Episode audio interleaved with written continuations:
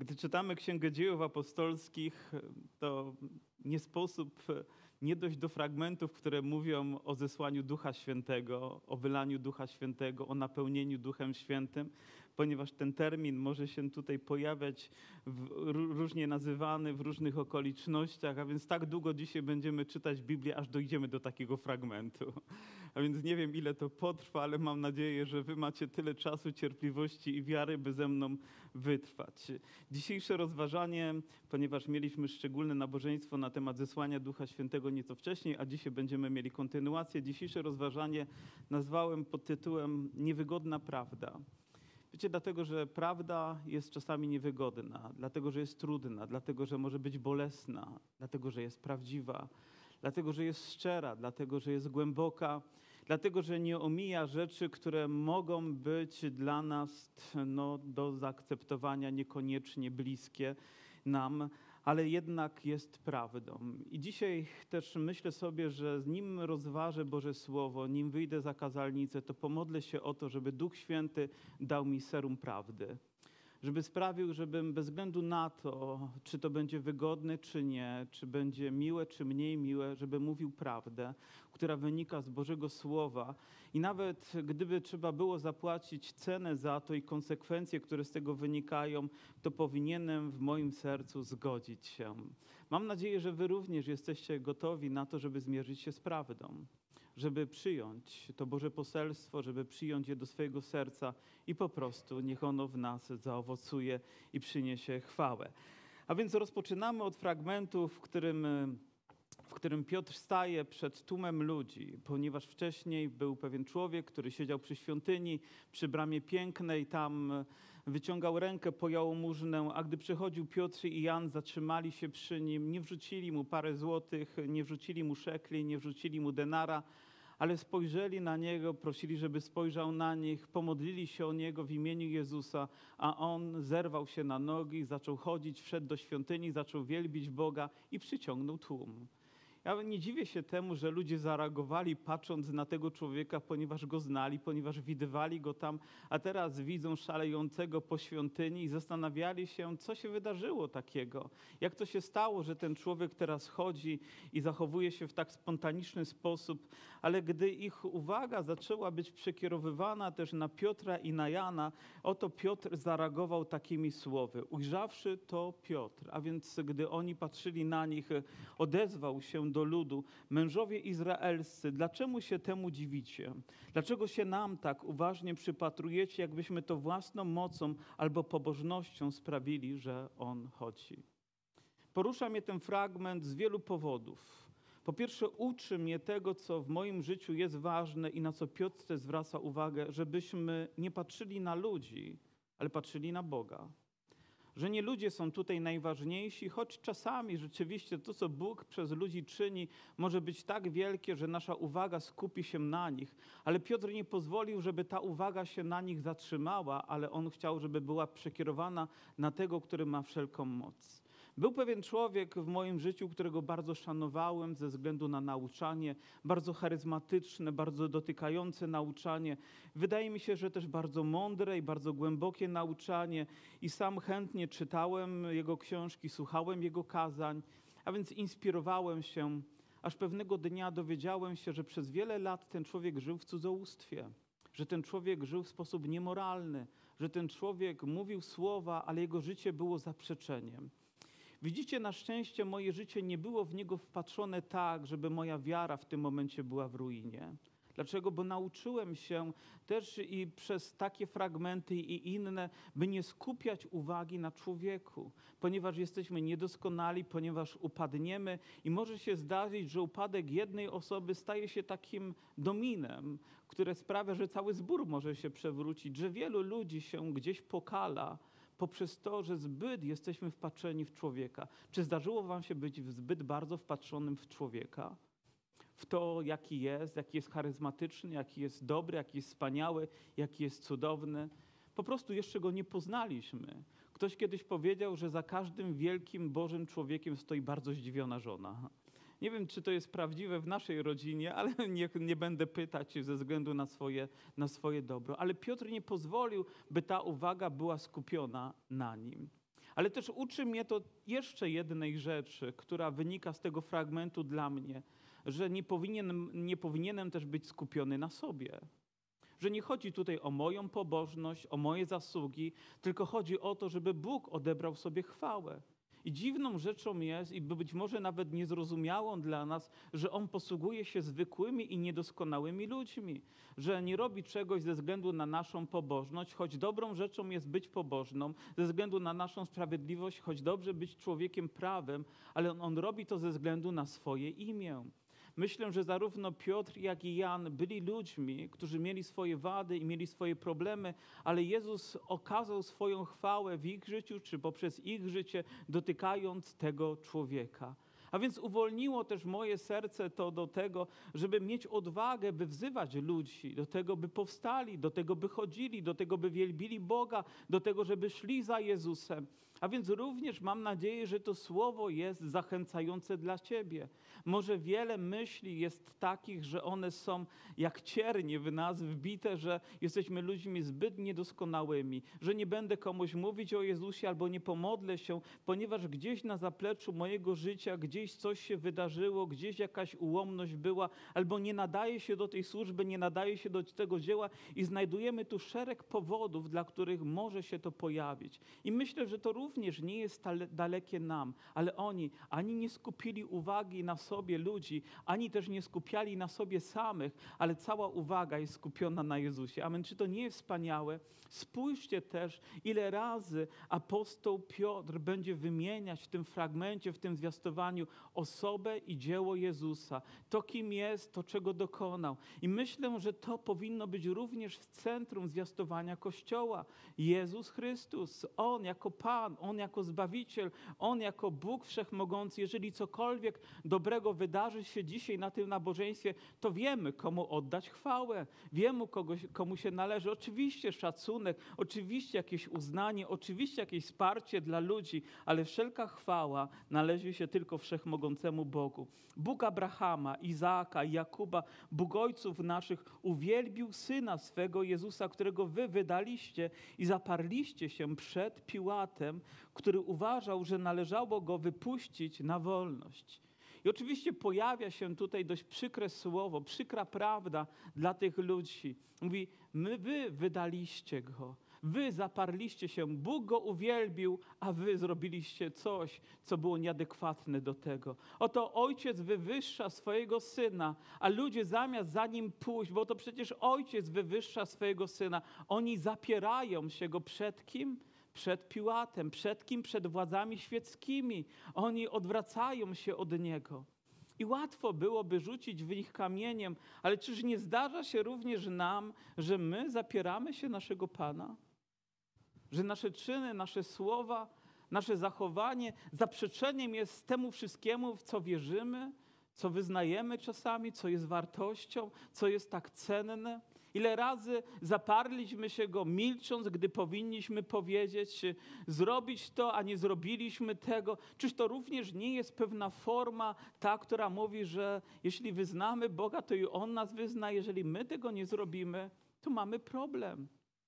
Ja już to mówiłem kiedyś, ale byłem nastolatkiem chodzącym tutaj na nabożeństwa i to był dla mnie dobry, błogosławiony czas przychodzić w niedzielę i w środę.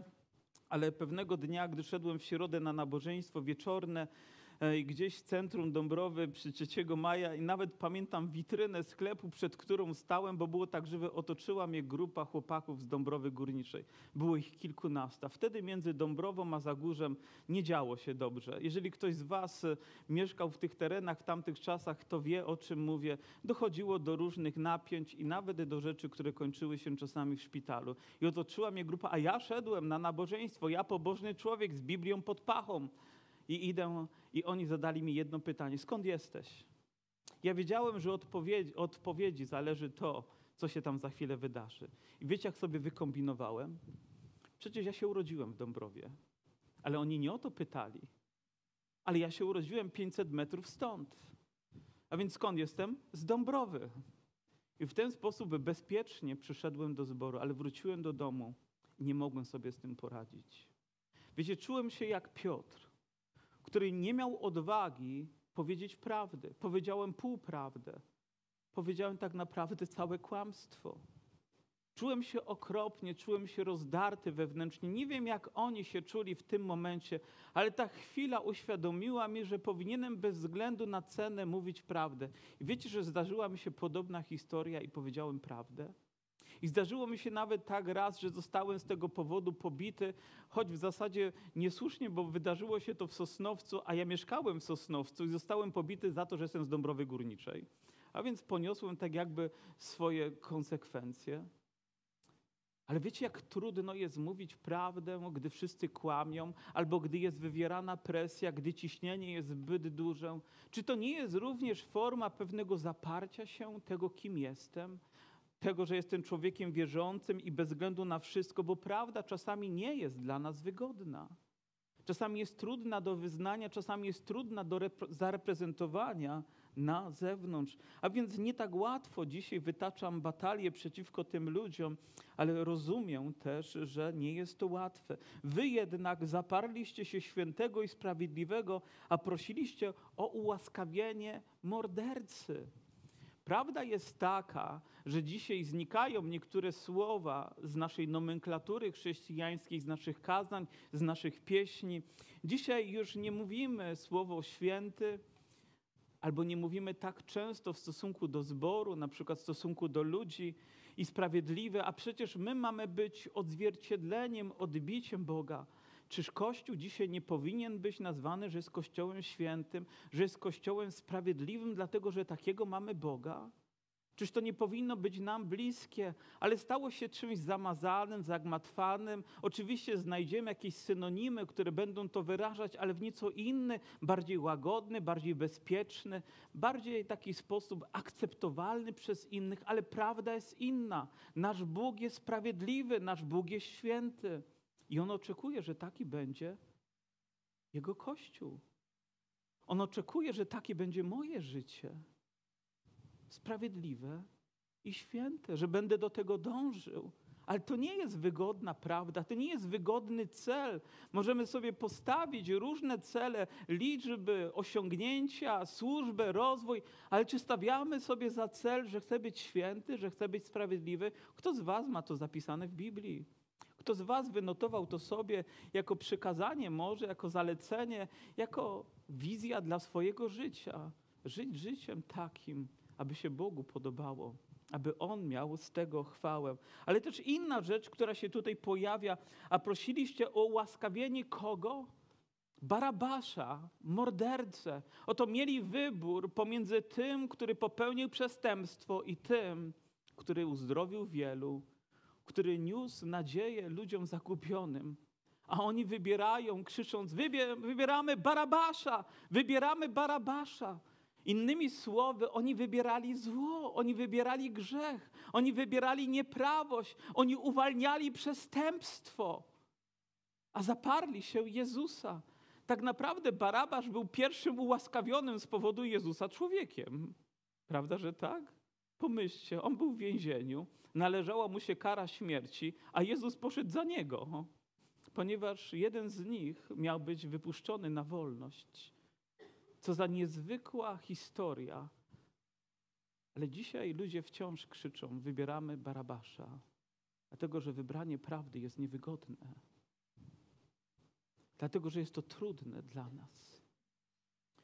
Otwórzcie prasę i będziemy czytać, wybieramy niemoralność, ponieważ życie w poświęceniu jednej osobie w związku małżeńskim jest tak trudne. Wybieramy kłamstwo, ponieważ mówienie prawdy jest tak trudne.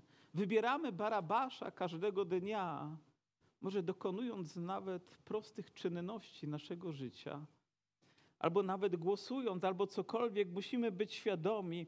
Zabiliście sprawcę życia, którego Bóg zbudził z martwych, czego my świadkami jesteśmy. To piękne słowo, ponieważ rzeczywiście i Piotr, i Jan, i inni apostołowie, i 500 braci naraz byli świadkami tego, że Jezus zmartwychwstał. Nie tylko Jego śmierci, nie tylko Jego ukrzyżowania, ale to, że powstał z martwych i że On żyje. I oto jest świadectwo, które niesie nam to przesłanie. Mówi, my jesteśmy tego świadkami, a my jesteśmy świadkami również tej samej dobrej nowiny. Nie wiem, czy słyszeliście kiedyś nazwisko Josh McDowell. Ktoś z was słyszał o takim autorze, o takim mówcy? Wspaniały człowiek. On, będąc młodym człowiekiem, poranionym człowiekiem, on postanowił, że obali chrześcijaństwo. I mówi, uderzę w najczulszy punkt chrześcijaństwa. I zaczął zastanawiać się, który z tym punktów jest tym najbardziej czułym. I stwierdził zmartwychwstanie. Jeżeli obalę fakt zmartwychwstania, chrześcijaństwo runie. Po prostu. Nie będzie miało żadnego znaczenia. Bo pomyślcie sobie nawet o samym Piotrze, o Janie, którzy byli zamknięci w pomieszczeniu. I gdyby nie to, że Jezus im się okazał jako zmartwychwstały, że zobaczyli Go, oni wciąż byliby zamknięci. Wciąż byliby gdzieś w więzieniu, ale to fakt zmartwychwstania ich wyzwolił. Oni wtedy mogli krzyczeć, Jezus żyje! Co za wspaniała nowina, więc mówi, uderzę w zmartwychwstanie. O, i zaczął badać pisma. Oczywiście Biblię również wziął na wokandę, ale oprócz tego jeszcze wziął Józefa Flawiusza i innych historyków. Zaczął badać. Jego entuzjazm obalenia zaczął topnieć, a prawda zaczęła się wyzwalać. I padł na kolana i wyznał, Jezu, Ty zmartwychwstałeś, Ty żyjesz. I nawrócił się ten człowiek i stał się świadkiem zmartwychwstania, tak jak ja i wielu z was. Dlaczego? Bo on przyszedł również do naszego życia. On objawił nam się jako Pan, który ma wszelką moc. Ja wciąż jestem pełen podziwu dla tego cudu, który Bóg niezmiennie wykonuje, objawiając nam się jako ten, który żyje. Ale ta prawda dla świata jest niewygodna. Czy z tego powodu później uczniowie nie są prześladowani? Czy z tego powodu później apostoł Paweł, i do tego będziemy się odnosić, nie odnosi pewnych reperkusji związanych z tym, że on świadczył o zmartwychwstaniu? Ale za chwileczkę jeszcze do tego dojdziemy, bo to jest niewygodna prawda. Przez wiarę w imię Jego wzmocniło Jego imię tego, którego widzicie i znacie. Wiara zaś przez Niego wzbudzona dała Mu zupełne zdrowie na oczach was wszystkich. Zrobiłem sobie taką lekcję, próbując włożyć słowo Jezus tam, gdzie pojawia się Jego, przez Niego. I oto ten fragment brzmiałby w ten sposób. Przez wiarę zaś w imię Jezusa wzmocniło Jezusa imię tego, którego widzicie i znacie. Wiara zaś przez Jezusa wzbudzona dała Mu zupełne zdrowie na oczach was wszystkich. Także niezwykle ten wiersz brzmi, ponieważ wiemy, że w centrum pojawia się Jezus. On jest tym, który wzbudza w nas wiarę. Oni nie odnoszą tego do siebie, do swoich zasług, o czym już wcześniej wspominali, ale też pojawia się ten jeden wyjątkowy zwrot, który pojawia się nie tylko tutaj, ale w wielu innych fragmentach i niesie za sobą coś niezwykłego w nasze życie przez wiarę, przez wiarę, przez wiarę. I oto czytamy listy i dowiadujemy się, że przez wiarę mamy zbawienie, że przez wiarę jest okazana nam łaska, że przez wiarę, i tutaj pojawia się lista rzeczy, możemy całe studium zrobić związane z tym, ile otrzymujemy przez wiarę w Jezusa Chrystusa. Przez wiarę, którą otrzymał ten sam człowiek, którą otrzymałem ja. I coś, co dzisiaj jest moim przywilejem i przywilejem nas wszystkich, z czego my możemy korzystać przez wiarę. Ale chyba szczególnie lista jest długa, gdy dochodzimy do listu do Hebrajczyków, gdy tam zaczynamy czytać listem bohaterów wiary i przez wiarę Henoch został zabrany, bo chodził z Bogiem i przez wiarę tam Noe zbudował arkę i przez wiarę Abraham wyszedł z Ur Chaldeckich i przez wiarę, powiem, ten brat dokonali tych wszystkich i ta kobieta też i ta siostra też przez wiarę zostali uratowani, bo przez wiarę otrzymujemy tak wiele, tak jak ten człowiek. Przez wiarę dzisiaj jesteśmy na tym miejscu. Przez wiarę, kiedyś ktoś został posłany do Chin, aby zwiastować Ewangelię. Przez wiarę Brad Miller został powołany, żeby budować sierocińce dla osób. Przez wiarę dzisiaj powstaje jakiś zbór, ponieważ ktoś został powołany przez Boga. Przez wiarę dzisiaj tworzone są ośrodki dla ludzi uzależnionych chrześcijańskie. Przez wiarę ktoś przestaje pić i zaczyna żyć z Bogiem. Przez wiarę ktoś porzuca grzech, jest wzmocniony Jego mocą, aby iść dalej jako wolny człowiek. Przez wiarę dzisiaj siedzimy na tym miejscu, ponieważ tak wiele dokonuje się w nas przez wiarę. W imię Jego, w imię Jezusa Chrystusa bądźmy w Niego wpatrzeni. Bądźmy nieustannie wypatrujący słowa, które będzie budować naszą wiarę.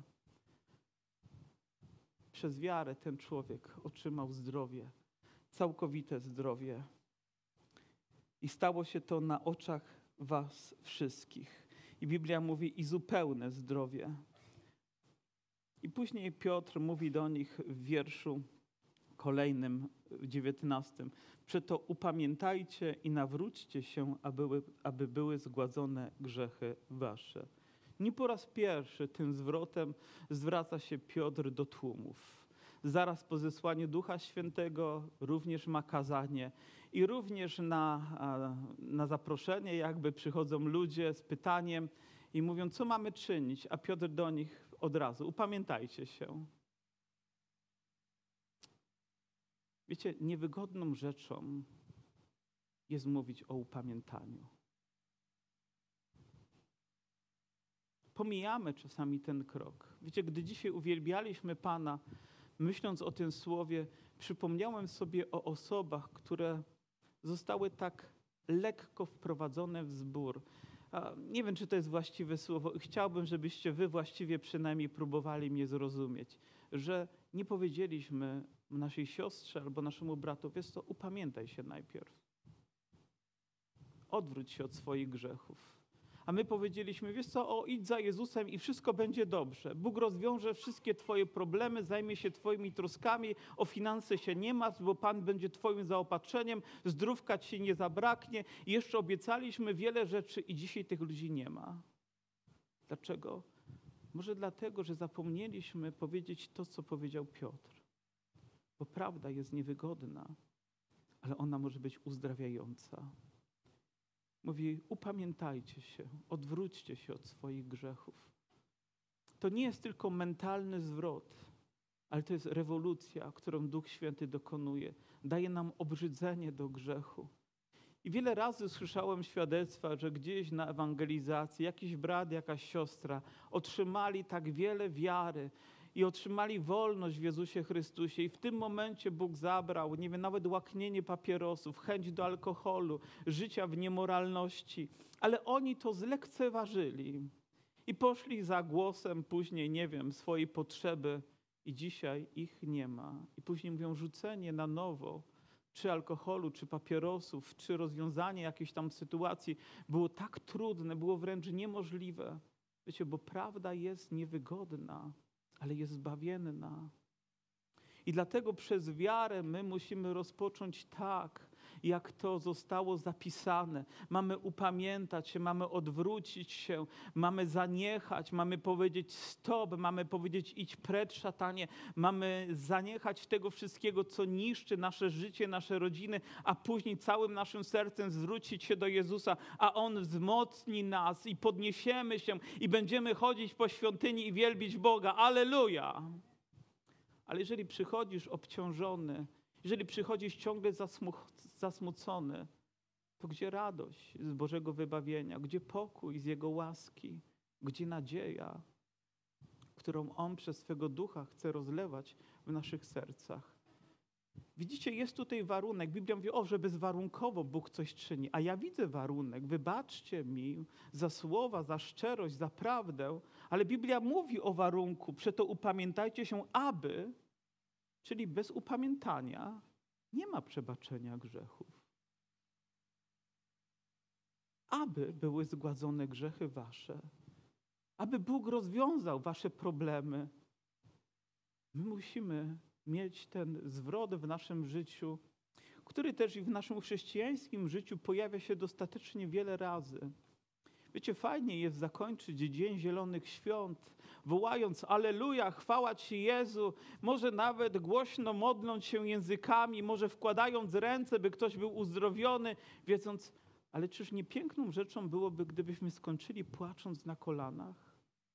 Mówiąc, Boże, Ty jesteś święty.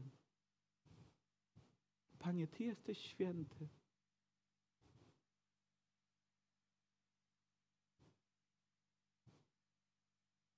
Ale to jest niewygodne, bo prawda jest niewygodna. Mówi, którego musi przyjąć niebo aż do czasów odnowienia wszechrzeczy, o czym od wieków mówił Bóg przez usta świętych proroków swoich.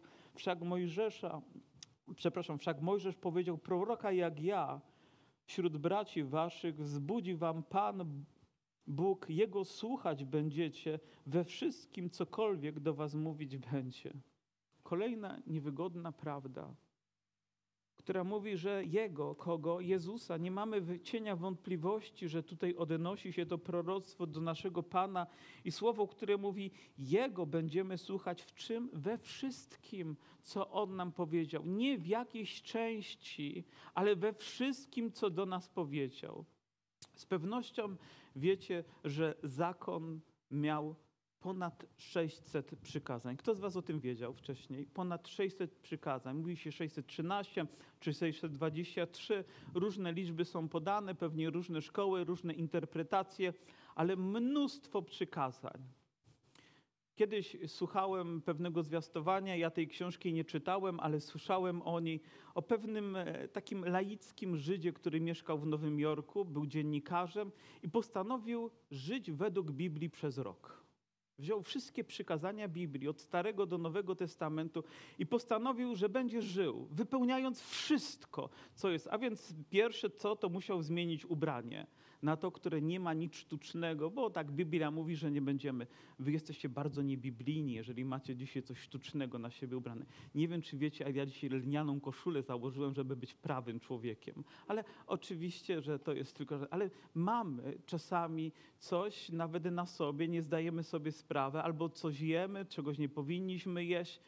A nawet gdy wrócił pewnego dnia do domu i on wiedział, że jeżeli kobieta przechodzi przez te szczególne dni w swoim domu, każdy facet zresztą o tym wie i to boleśnie, ale on wiedział, że nie może nawet siadać tam, gdzie ona siadała, nie może przebywać i on pewnego dnia przychodzi i chce usiąść na krześle, mówi, ja tam siedziałam, więc poderwał się, próbował na drugim i tam też siedziałam.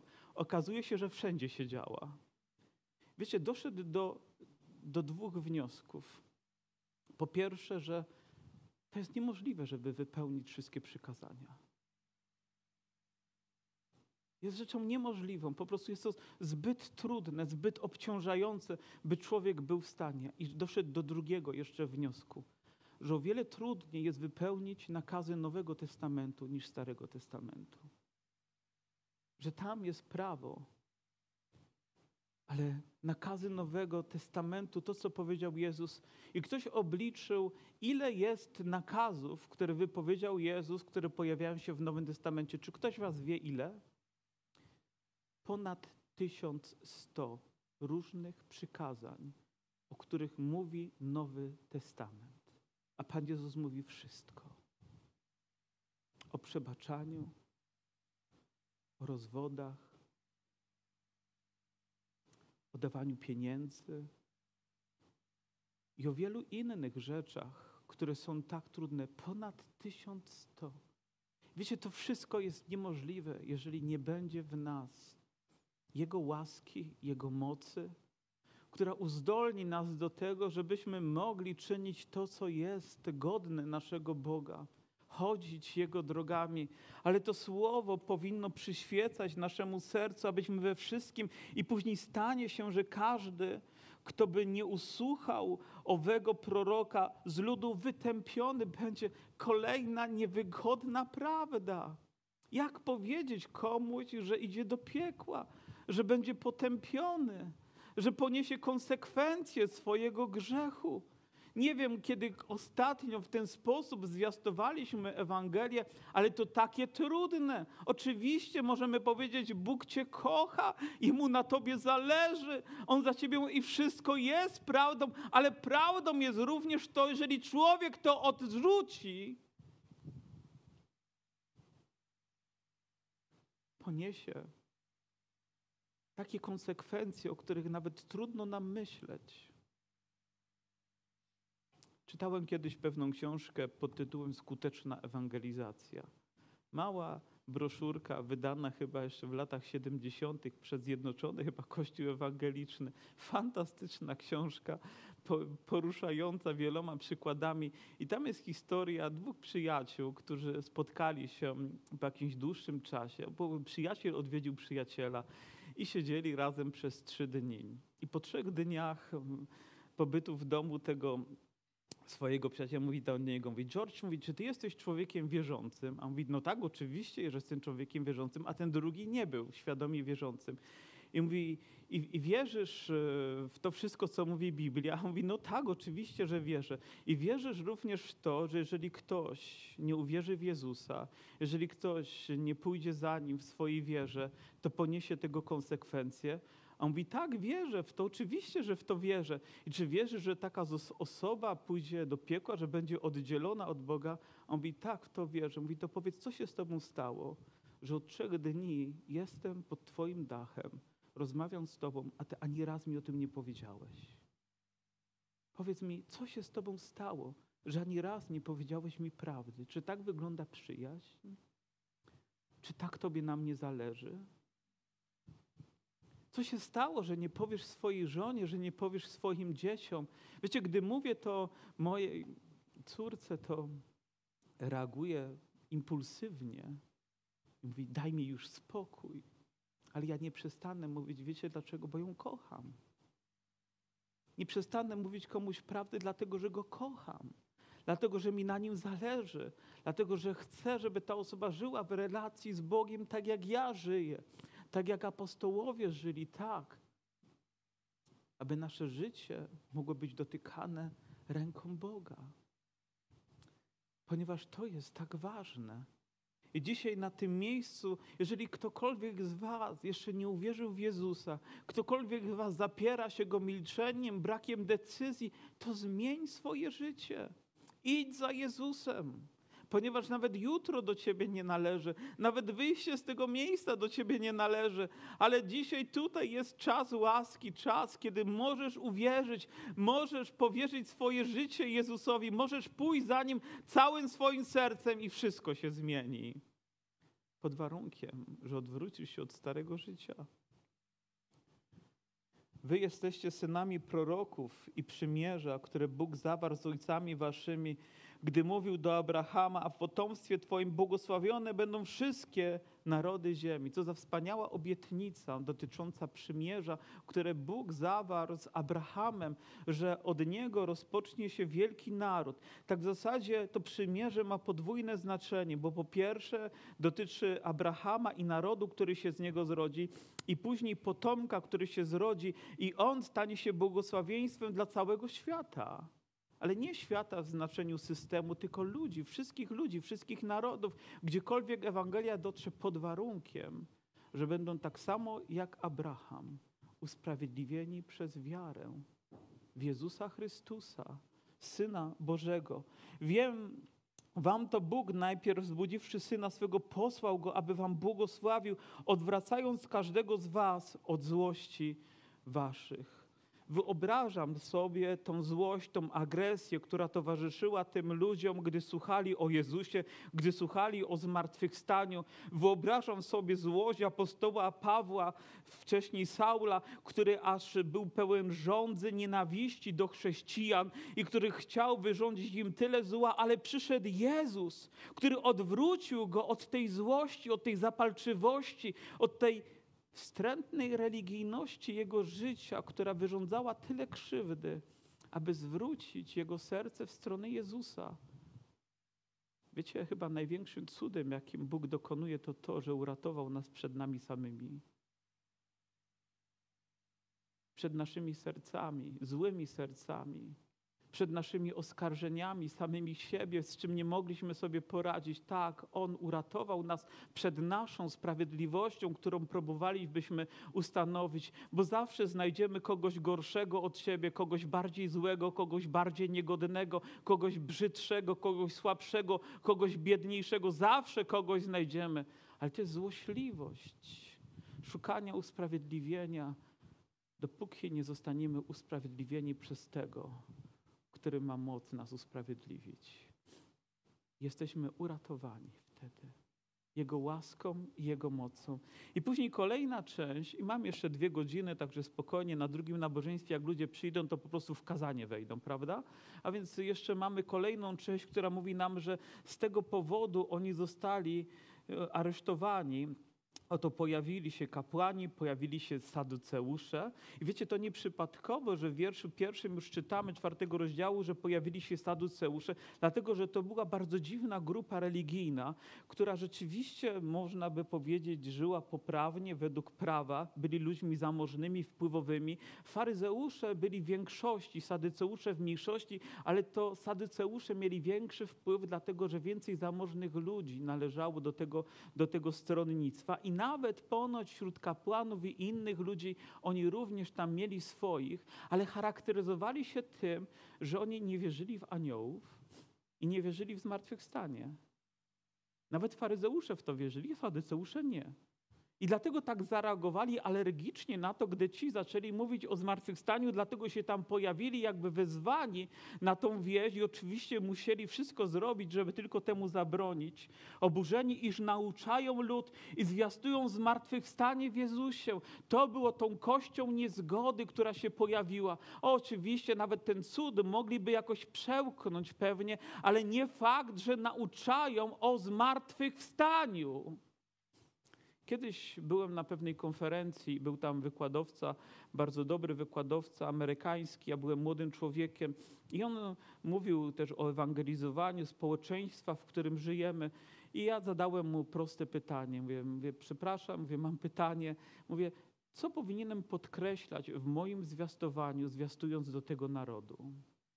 I ja powiedział, to jest bardzo dobre pytanie, ależ mnie podbudował wtedy, chociaż pytania miałem dobre. Mówi, trzeba w tym narodzie zwracać uwagę na krzyż. Ameryki nie odkrył, prawda? Ale mówi, ale szczególnie powinien zwracać uwagę na krzyż, na śmierć. I wtedy już nie pamiętam, czy powiedział na zmartwychwstanie.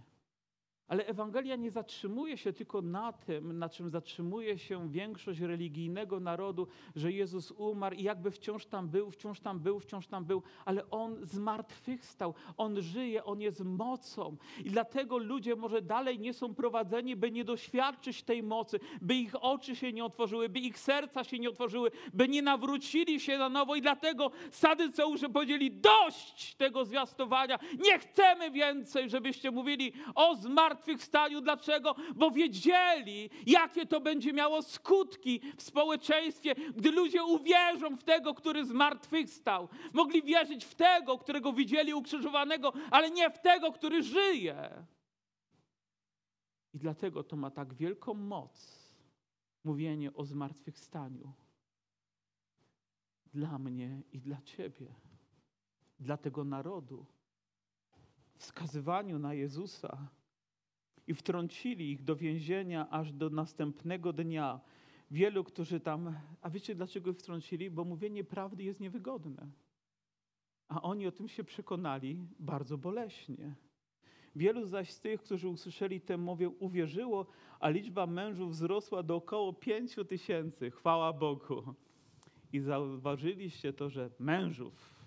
Czyli całych rodzin też, rozumiem. I z dziećmi, więc liczba mogła być, jeżeli byśmy przyjęli 2+1, to byłaby 15 000, a 2+2 to, 20 000. Czy ktoś da więcej? Nie wiem, w każdym bądź razie liczba była bardzo duża. Tych, którzy uwierzyli. I tak ich też nazywano. I później, gdy znowu wezwali ich i zebrała się cała grupa oraz kapłani, arcykapłan i postawiwszy ich pośrodku pytali ich, jaką mocą albo w czyim imieniu to uczyniliście? Dobre pytanie. I lubię to pytanie i lubię sobie na nie odpowiadać. Mówi, dobrze, jaką mocą? I pytam się, Boże, czy my mamy moc? Tą samą, którą mieli apostołowie? I w czyim imieniu my dzisiaj nauczamy? W czyim imieniu się spotykamy? Czy wciąż to imię jest tym najważniejszym imieniem, które rozbrzmiewa w Kościele, w naszych pieśniach, w naszych sercach? Dobre pytanie, zwracające też moją uwagę i wtedy to, co też mi się podoba, a Piotr pełen Ducha Świętego. A Piotr pełen Ducha Świętego. To określenie powinno być charakterystyczne dla każdego z nas. A dzisiaj mój brat, moja siostra pełna Ducha Świętego siedzi na tym miejscu, ponieważ to Pan wypełnił Twoje serce swą obecnością i to jakby miało znaczenie, na to zwraca Łukasz uwagę, a Piotr pełen Ducha Świętego. Wiecie co? Bo nie byłoby tam Piotra, gdyby nie Duch Święty. Nie byłoby jego wiary, tak płomiennej, tak świętej, tak niezwykłej. Nie byłoby. A powiedzcie, jak gdyby pewnego dnia Duch Święty został zabrany z Kościoła, czy Kościół wciąż byłby? Słyszałem najsmutniejszą rzecz chyba, którą można usłyszeć o Kościele, że w niektórych zborach nawet by nie zauważono, że już nie ma Ducha Świętego. Mówię, Boże, oby tylko nas to nie dotyczyło. Oby mnie to nie dotyczyło. Ponieważ nie ma mnie bez Niego. Nie ma mojego życia, nie ma mojej wiary, nie ma mojej służby, nie ma mojego zapału, nie ma mojego zwycięstwa.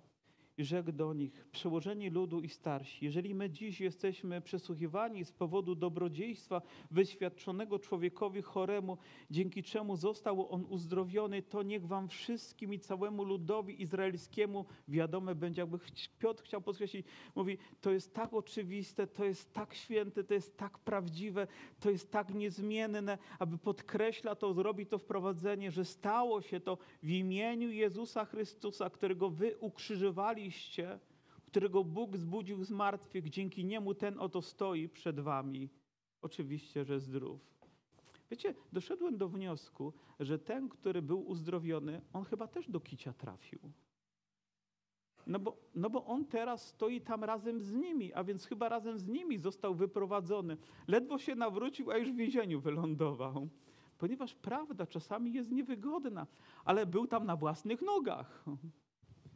Wiecie, lepiej być w więzieniu na własnych nogach i wolnym sercu, niż być przy świątyni i żebrać o jałmużnę, prawda? Mówię, co za wspaniałą zmianę, którą Bóg dokonał w jego życiu, ale to, na co chcę zwrócić uwagę, to tą prostą Ewangelię, którą stało się to w imieniu Jezusa Chrystusa Nazareńskiego, którego wy ukrzyżowaliście, a więc Jezus umarł, Jezus zmartwychwstał, Jezus żyje, a On jest tego świadectwem. Ty jesteś tego świadectwem, ja jestem tego świadectwem, Jego moc działająca w Kościele jest tego świadectwem. Amen? I ta prawda jest niezmienna, że w imieniu Jezusa to wszystko się dokonuje. On to jest owym kamieniem odrzuconym przez was budujących. To jest niewygodne dla ludzi. On jest tym, który jest podstawą, nie jest dodatkiem, nie jest tylko ozdobą, nie jest krzyżykiem na szyi, nie jest naklejką na samochodzie. Dzisiaj jechałem samochodem i akurat wyprzedzał mnie jakiś pan z zbyt dużą prędkością. Ja jechałem prawie poprawnie. Ale on przegiął. Wyprzedzał mnie prawym pasem i z tyłu rybkę miał. Myślę sobie, ale brat. A może on po prostu był tylko wędkarzem, nie wiem. Ale w każdym bądź razie myślę sobie, no niewygodne to było dla mnie.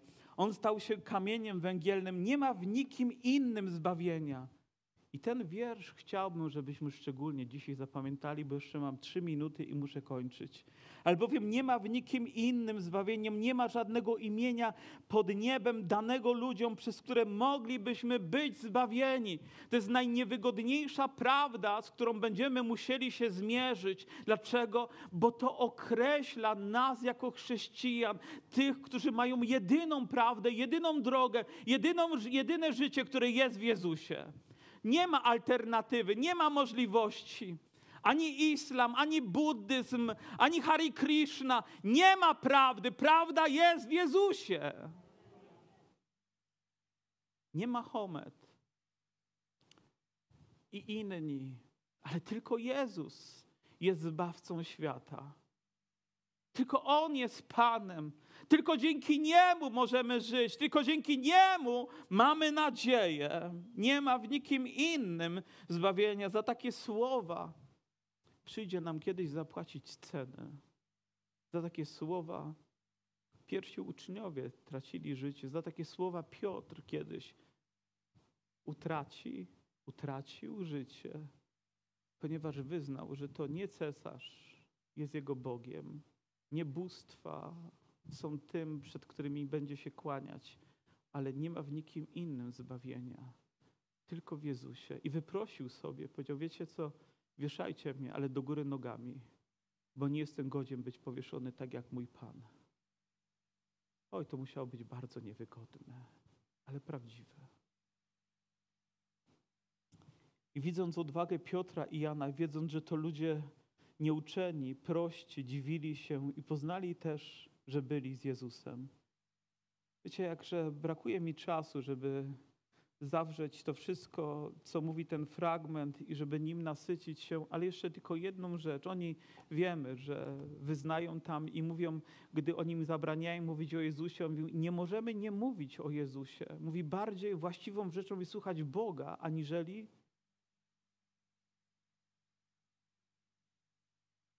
kogokolwiek. Czy władzę, czy prawo, czy system, czy świat, czy nawet ludzkie potrzeby. Bardziej właściwą rzeczą jest słuchać Boga. Bardziej. Choć jest to niewygodne. Choć jest to trudne. Mówi, nie możemy nie mówić o Jezusie. Nie możemy nie świadczyć o Nim. Wrócili do domu, wrócili do swoich, jest tam taki zwrot, do swoich, do rodziny, do braci, do zboru, do przyjaciół, do tych, którzy się o nich modlili i może mówili, o, nasi bracia są prześladowani, mówi, żeby tylko nie nas, ale przyszli do nich. Jednomyślnie wznieśli głos do Boga. I wiecie, nie użalali się. Mówię, Boże, Ty jesteś wszechmogący. Ty stworzyłeś cały świat, całe niebo, wszystko do Ciebie należy. Ty jesteś Panem. I gdy się modlili, zatrzęsła się ziemia. I oto, jak czytamy, a gdy skończyli modlitwę, zatrzęsło się miejsce, na którym byli zebrani i napełnieni zostali wszyscy Duchem Świętym i głosili z odwagą Słowo Boże. Oto po raz kolejny, nie tylko raz, ale po raz kolejny Kościół, uczniowie, zebrani z nimi ludzie byli napełnieni Duchem Świętym, aby z odwagą głosić Słowo Boże. Nie było to napełnienie dla samego napełnienia, ale to napełnienie miało cel, aby dać odwagę, aby wyznać Jezusa, aby nie zapierać się Go przed Piłatem, nie zapierać Go przed ludźmi, nie zapierać się przed samym sobą, nie zapierać się przed mężem, przed żoną, przed dziećmi, przed znajomymi, przed przyjaciółmi, przed utratą pracy, przed prześladowaniem, ale wyznać, że Jezus jest Panem i zrobi to tylko ten, kto jest przyobleczony mocą z wysokości. Będzie miał ponadnaturalną odwagę, aby stanąć i w nawet najbardziej tragicznych okolicznościach uwielbić Boga, wyznać Jego imię i żyć dla Niego. Wiecie co? Zamieniłbym te wszystkie nasze wygodne krzesła na kawałek trzęsącej się ziemi. By tylko przyszła Jego chwalebna obecność, która sprawi, że wychodząc z tego miejsca, jadąc samochodem, będziesz wielbił Boga, wrócisz do domu i może powiesz komuś, wiesz co, Bogu tak bardzo na Tobie zależy. I chcę powiedzieć, że życie bez Niego jest nic nie warte i o konsekwencjach, które mogą być z tym związane. Prawda może być niewygodna, ale ona była, jest i będzie zbawienna. Powstańmy.